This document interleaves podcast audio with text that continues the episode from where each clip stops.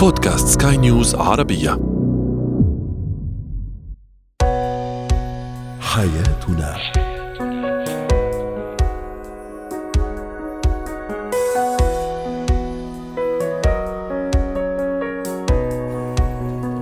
مستمعينا الكرام، أهلا بكم معنا إلى حياتنا، فضاؤكم اليومي الذي يعنى بشؤون الأسرة وباقي الشؤون الحياتية الأخرى، والذي يمكنكم الاستماع إليه عبر منصة سكاي نيوز أرابيا دوت كوم سلاش بودكاست وباقي منصات سكاي نيوز عربية الأخرى. شاركونا عبر رقمي الهاتف صفر صفر تسعة سبعة واحد خمسة ستة ثمانية ثمانية ستة اثنان اثنان ثلاثة، رقم الواتساب. معي أنا أمال شابة. اليوم نتحدث عن الشريك الذي يلقي بجميع المهام على الطرف الآخر، كيف أعرف الطفل بحقوقه، وأخيرا كيف أتصرف مع الشخص المتنمر إذا أساء إلي أو إذا أساء إليك. هو وهي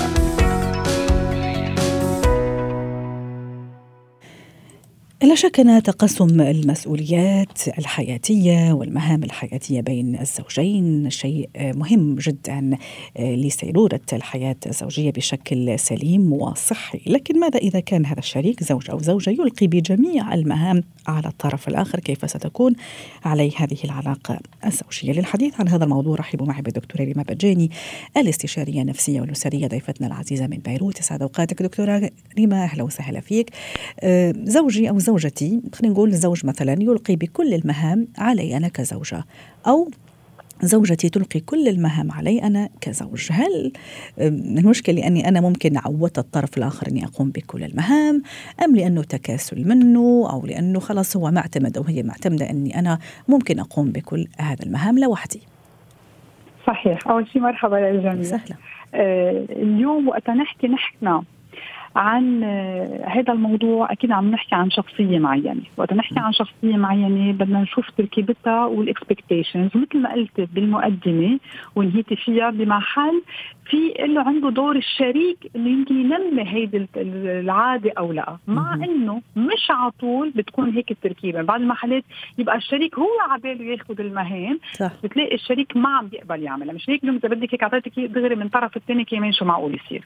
فإذا اليوم أكيد إذا أنا بدي أقدر جاوب على هذا السؤال ضروري شوف الشخص هو شو ناطق. مثل ما قلت كمان بمقدمة، فيها تكون أنا شخصيتي شوي اتكالية، في يكون أنا شوي dependent، بمعنى أنا اليوم بحب كب شيل عن حالي، في يكون بخاف من المسؤولية، في يكون عندي قلق، في يكون أنا ما تعودت. يعني اليوم فيك تبلش من أمور بديهية صغيرة وفينا نشتغل عليها حتى أوصل لمحل خوف كبير ما بيسمح لي أقوم بالمهام. عشان هيك اليوم إذا بدك المارج كبيرة فيها تكون أمور صغيرة نامي من شخصية البسيطة البسيطة، بمعنى أنه بأمور بسيطة بديهية صغيرة، أو لا عم توصل لمحل تصير تسبب لي عائق، لأنه عم بيكون يمكن أنا بدي يكون عم بقوم بهالمهام بس ما عم بقدر، لأنه أنا كثير بخاف، ما بحس حالي قد المسؤولية، يمكن ما تعودت أو ما حدا نمالي إياهم أو ما حدا ساعدني.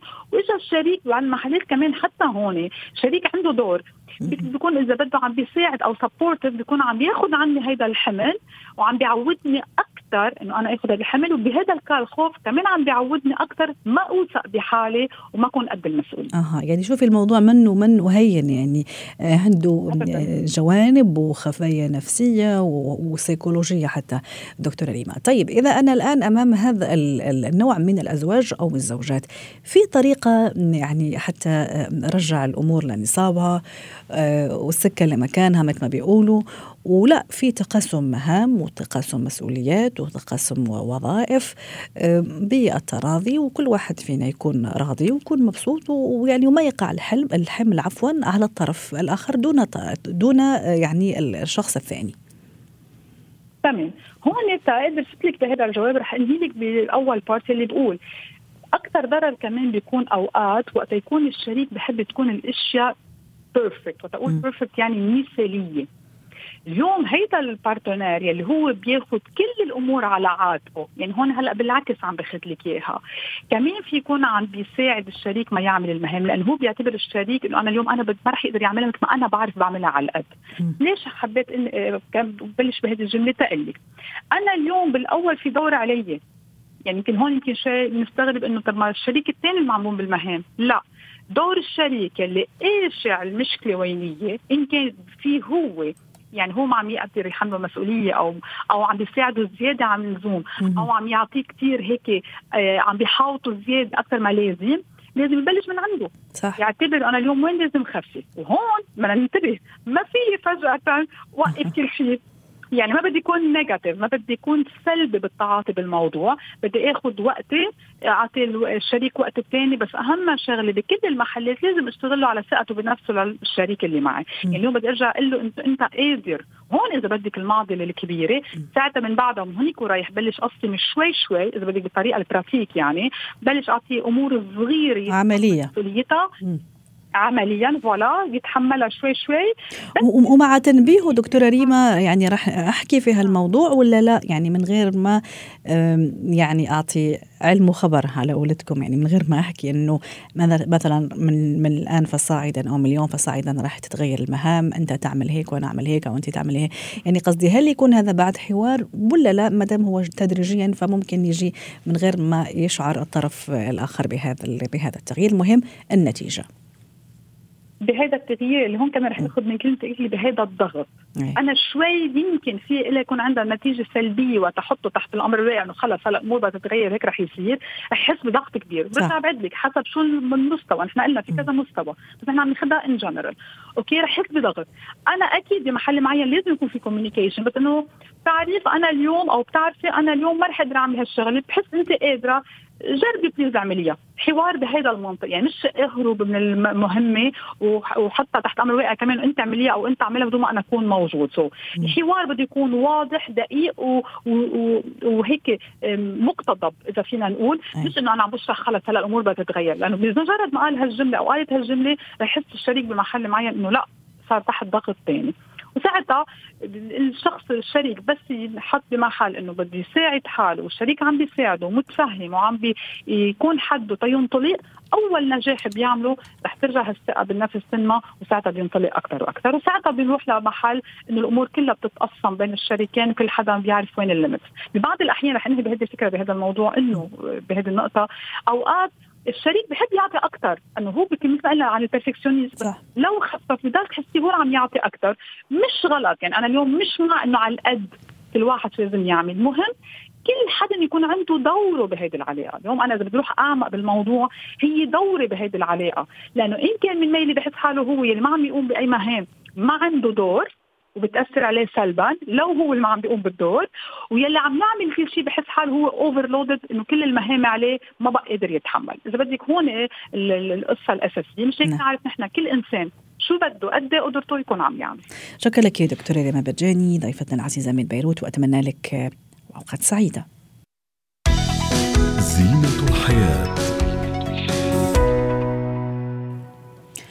كيف أعرف الطفل بحقوقه هو كطفل؟ أكيد تكفل اتفاقية حقوق الطفل لجميع الأطفال حقوقهم بغض النظر عن الاعتبارات كالجنس، الدين، اللغة، الهوية، عدد من الحقوق. أول شيء أول شيء أنا كأب أم لازم أكون أعرف بهذا الحقوق، ثم أعرف طفلي أيضا بحقوقه.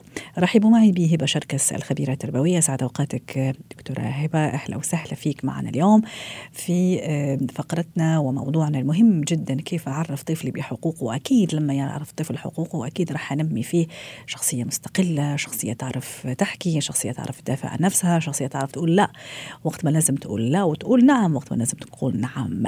ما هي حقوقه وكيف أعرف الطفل بحقوقه؟ لأنه أحيانا أنا كأب أم ممكن أعمل تصرفات تجرد الطفل من حقه، مثلا كأقول له أنت ما تحكي هلأ، ما يطلع لك تحكي هلأ، ممنوع تحكي الآن. فكيف أعرف الطفل بحقوقه؟ هو طبعا حقوق الطفل من المواضيع المهمه جدا ومن الادوار الوالديه المهمه جدا ان هو يعرف طفله بحقوقه. فاول حاجه لازم احنا نبقى عارفين هي ايه حقوق الطفل مية بالمية صح، علشان اقدر انا كأم اقدر عشان اقدر انا كأم ان انا امرر الحقوق لابني، فانا لازم ابقى عارفه ان ابني له حق في التعلم، في التعبير عن رايه، في ان هو يكون في وسط عيله، في الترفيه، في في ان هو يكون له هويه، في ان ان انا احميه، ان هو يحس بالامن، الرعايه الصحيه. فدي كلها حاجات حقوق للطفل. فبعض الحقوق بتاعه الطفل ممكن تكون مهدده داخل الاسره، فبالتالي صعب ان الطفل يتعلم ان ده حقه، ان هو هيتعلم حقه لما يمارس هذا الحق داخل الاسره، لما يمارس مثلا ان احنا بناخد رايه، حتى لو كان طفل صغير عنده ثلاث سنين بس باخد رايه بقول له تحب تلبس التيشيرت ده ولا ده؟ تحب تروح المكان ده ولا ده؟ تحب تنام احكي لك حدوته قبل ما تنام ولا تتفرج على حاجه؟ يعني فكره الاختيار وان الطفل يمارس ويقول رايه ويعبر عن نفسه لو ما حصلتش جوه البيت الطفل مش هيفهم ان ده حقه. رائع. يعني هذا هذا هذا التصرف يا دكتوره هبه راح يعلم الطفل او راح يعرف الطفل بحقه في الاختيار او في التعبير كمان عن عن رايه. صح صحيح جدا. ممتاز. انا انا خليت الطفل. شو رايك نروح كذا حبه حبه لانك عم تعطينا امثله جميله ورائعه؟ اعطيني مثلا كل مثال وشو عم يعلم الطفل هذا الحقوق. الان عرفنا على حق التعبير او حق في الاختيار، خلينا نروح مثلا لتصرف اخر اذا عملت انا كأب وام راح يعرف الطفل بحق اخر من حقوقه. لما اجي مثلا وانا بتكلم عن المذاكره واقول له ان انت من حقك تتعلم، مش هقول له يلا انت لازم تتعلم، لازم يعني واجب عليك. يا سلام. انا جميل. بحاول الحق الواجب م. ان هو اللي ملزم انه يتعلم، لا ده من حقك انك تتعلم. فلو من هو صغير لما كان بيسال اسئله فضوليه وانا بتجاوب مع هذه الاسئله بشكل كويس جدا، اللي اعرفه بجاوب عليه واللي ما اعرفوش بقول له تعالى نعمل سيرش، تعالى ندور، تعالى نبحث. فانا بعلمه ازاي يتعلم فبيفهم، وبقول له باستمرار ان ده حقك في التعلم. انا عندي اولاد في الجامعه هم دلوقتي عارفين، يمكن وقت الدراسه لما بقول لهم انك من حقك تتعلم كان بيقول لي لا مش عايز هذا الحق نستغني عنه، لكن دلوقتي وهو في الجامعه فبيقول لي لا انا بروح اقول للدكتور بتاعي انا من حقي ان انا اتعلم الحته دي فعيدها لي تاني، فاهمها لي او استفسر عنها اذا انا مش فاهمها، ويستفسر ومن حقه ان هو يسال ويستفسر. مفيش حاجه اسمها قمع الاسئله الابناء. فلو هو بيسالني في البيت وانا بقول له ان من حقك تتعلم وبجاوب على اسئلته بسيبه يجرب في حدود التجربه الامنه، فطبعا انا كده بدعم حقه في التعلم وبعرفه ان التعلم حق مش واجب عليه، لا ده ده حق له. رائع. حقه مثلا في الحياة الآمنة لما باجي حتى أحط قواعد للبيت أقول له مثلا ما تطلعش على الكرسي ده علشان أنت كده قريب من الشباك أو من هذا الفتحة النافذة، فهنا الطفل بيفهم وأنت من حقك إنك تكون آمن، فأنا خايف عليك ولازم أحافظ عليك، فهو هنا بيعرف إنه من حقه إنه يكون آمن. أما باجي مثلا أقول له إن من من حقك إنك يعني إنك تناقشني أيضا لو في مشكلة، لو في مشكله مثلا هو حاسس ان في مشكله بتهدد اقتصاد الاسره او بتهدد العلاقه ما بين الزوجين هينفصلوا، فانا اجي واجيب الطفل واطمنه ده حقه في الامان، فبخليه يمارس حقه في الامان والشعور بالامان و... وده بيديله احساس ان ده حقه، فبيعرف بعد كده لما يكبر ان هو لو عنده تهديد في العمل فبيروح يكلم المدير بتاعه يقول له احنا من حقنا نعرف ايه اللي بيحصل في ال... في الشركه. حقه في ان هو يعرف السياسات والواجبات والالتزامات، فان انا يكون عندي حاجه اسمها بنيه معرفيه، يعني الطفل عارف الالتزامات اللي عليه وعارف ادواره وعارف الحدود بتاعه الاسره وبيساهم في وضع الباوندرز دي او الحدود دي، ده بيخليه عارف ان هو له حق المعرفه، معرفه حدوده ومعرفه القواعد، معرفه معرفه السياسات. فكل ده احنا بنمارسه في البيت. البيت اللي, اللي قايم على الحزم الحنون بيدي للأطفال فرصة إن هم يمارسوا حقوقهم. مفيش طريقة أحسن وأفضل من معرفة حقوقه غير إن هو بالفعل يمارسها، لأن هو لو مارسها جوه البيت هيبقى الموضوع بيتعمل بنعومة، بيتعمل ببساطة، ما بيبقاش حاسس ان هو عنده حرب علشان يحصل على حقه. جميل. دكتورة هبة دكتورة هبة ايضا الحق في ابداء الراي، الحق في النقاش، الحق في الاعتراض ايضا، لانه مش خطا انه نعترض لكن الطريقه كيف نعترض يعني ممكن هو اللي فيها تحفظ. فلما اعلم ابني كمان حقه في النقاش وحقه انه يعني يحاورني، حتى مثلا اذا انا حكيت شيء او اعطيت امر بشيء معين فمن حقه انه يفاوضني، ومن آه ومن واجبي ايضا اني اشرح له، أليس كذلك؟ هو كل ما بعلم الطفل مهارات حياتية أكتر كل ما بخليه يعرف يستمتع بحقوقه أكتر، يعني بعلمه النقاش، بعلمه التفاوض، بعلمه إزاي يهدأ، إزاي هو يعرف يهدي نفسه لما يكون عصبي أو متوتر، بعلمه إزاي يحل المشاكل، بعلمه إزاي يتفاوض مع حد قدامه. كل ما علمته مهارات أكتر كل ما هيبقى من السهل عليه إن هو يمارس حقوقه. لما علمه كمان حدوده، إن فيه حقوق للآخرين، مش أنت بس اللي عندك الحقوق المطلقة، لا أنت حقوقك وعندك حقوق الآخرين، وإن هو يفهم التعاطف ويفهم التوازن ما بينه وما بين الآخر، ده سهل عليه إن هو بعد كده يمارس حقوقه، أو إن هو مش بعد كده، هو في اللحظة دي ممارس حقوقه يستمر في ممارسة حقوقه بعد كده بمنتهى السلاسة من غير صدام من غير آه صراع. من أعداء ممارسة الحقوق في الأسرة التهديد، إن أنا أهدد الطفل آه بحقوقه. يعني مثلا أقول له لو ما عملتش كده مش هتكمل تعليمك، انت لو ما ذاكرتش النهارده بعد كده لما تكبر هتطلع واذكر مهنه مثلا مش محببه بالنسبه للطفل لان انت ما كملتش تعليمك. سلوك زي ده بيهدد حقوق الطفل آه وبيخلي الطفل حاسس ان ده مش حقه، يعني حاسس ان دي حاجه اختيارية ممكن أخدها واحتمال تتسحب مني. دكتورة كيف مثلا إذا حابة أعلم طفلي أو أوصل له فكرة أنه من حقه ال... أنه كرامته تكون محفوظة، هذه نقطة، ومن حقه آه. كمان صحته النفسية والعقلية والجسدية، كمان عنده حق أنه صحته تكون على أحسن ما يرام. أعطيني كذا موقفين عن الكرامة و... والصحة.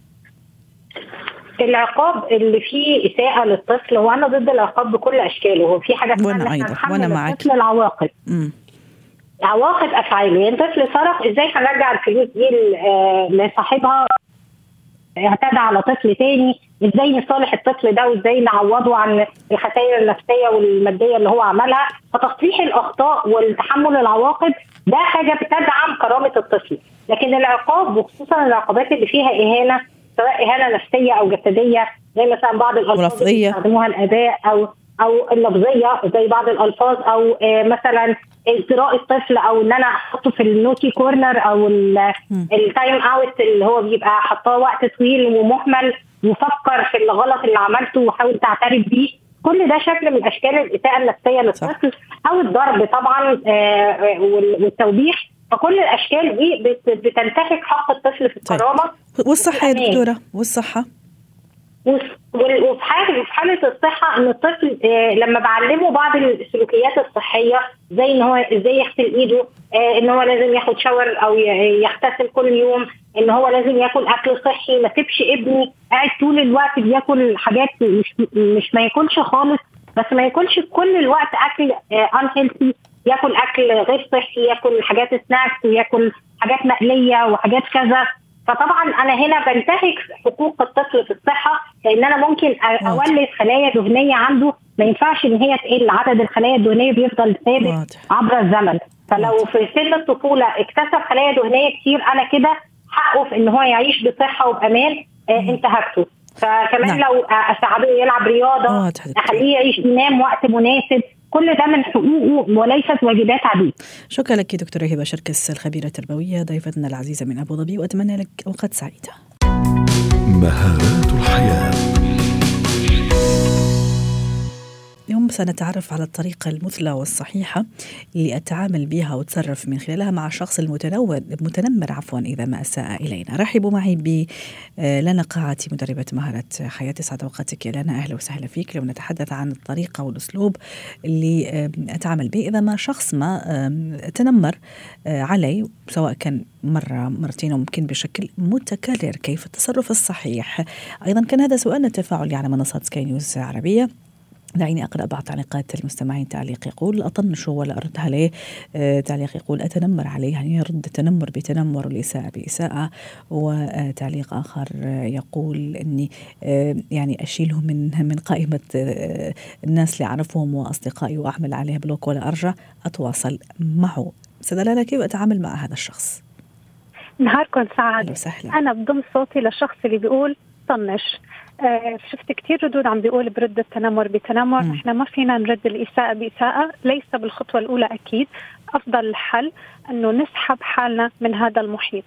عادة المتنمر آه يكون أصلا هو تصرفاته نتيجة آه حالات نفسية، ضغوطات، آه تربية سيئة، تعرض لظروف أو تعرض لتنمر واضطهاد أيضا. لانا تماما، يعني بدها تكون المحيط، وهي بتكون عبر سنوات يعني متراكمة كتير كتير، وعم بيحاول يطلع السيء أو يعكس النواقص عليك. فينا نقول عم بفشخله فيك من هالناحية. فأنا ما بدي أفتح مجال لهذا المتنمر أنه هو يستفزني وأنا رد عليه بإساءة، فهو يمسك علي الغلط وبصير أنا بمحل غلط، وبدل ما أنا أكون الضحية بصبح هو الضحية، وبعطيه أكثر قوة. بحاول اسحب نفسي من هذا المحيط طبعا حسب الحاله، هل انا بحاله بين اصدقاء، هل انا في محيط عمل. أه لما بيكون عم بيحكي معي اطلب منه أنه وقفوا عن طريقة هالحديث، ممكن وجه له أنه من فضلك أنا هاي الطريقة بتزعجني، ممكن ما تخاطبني بهالأسلوب، هالنوع من المزاح، لأنه كتير من التنمر خاصة بين الكبار غير الأطفال بيجي عن طريق المزاح، مثل ما بنقول بيزت السم بالنكتة. فأطلب منه أنه يوقف، وأنه هالموضوع بيعمل لي إحراج، وإذا تكرر ولما بيتكرر حاول أنه أرجع ذكره أنه أنا حكيت معك وطلبت منك ما تكلمني بهالأسلوب، خاصة أنه إذا في حولنا أصدقاء ثانيين أو زملاء العمل، لأنه عادة يصير هذا على على مرأة ومسمع الناس، وهو يتعمد في هذا المتنمر يتعمد في هذا الموقف تماما حتى تماما يعني هذا الرد يكون كمان أمام الملأ وعلى مسمع ومرأة الناس، مثل ما ما عمل، ولا ممكن على جنب حتى ما أفاق من الموضوع وأخلي ممكن يزيد حبتين التنمر تبعه. بالبداية بيكون حديث خاص، ولو لقينا أنه هذا الشخص تكرر مع الموضوع وصار أكتر يحاول يحرجني قدام الناس، أنا محتاج أني أخذ وقفة، وتكون وقفة قوية وبثقة، وأطلب منه أنه يوقف، وفسر له أنه نحن كان في بيننا حديث خاص مسبقا وطلبت منك ما تحكي معي بهالطريقة، لأنه مثل ما هو عم يحرجك أنت لازم يعني تأخذ وقفة لنفسك وتعطي قيمة لنفسك، هو عم بيحاول يقلل منك قدام الناس. غالبا اللي حتى ردوا أنه برد على الإساءة بإساءة، الواحد بيصير محرج، ما بيكون عنده هالسرعة البديهة ليرد أصلا بهالطريقة.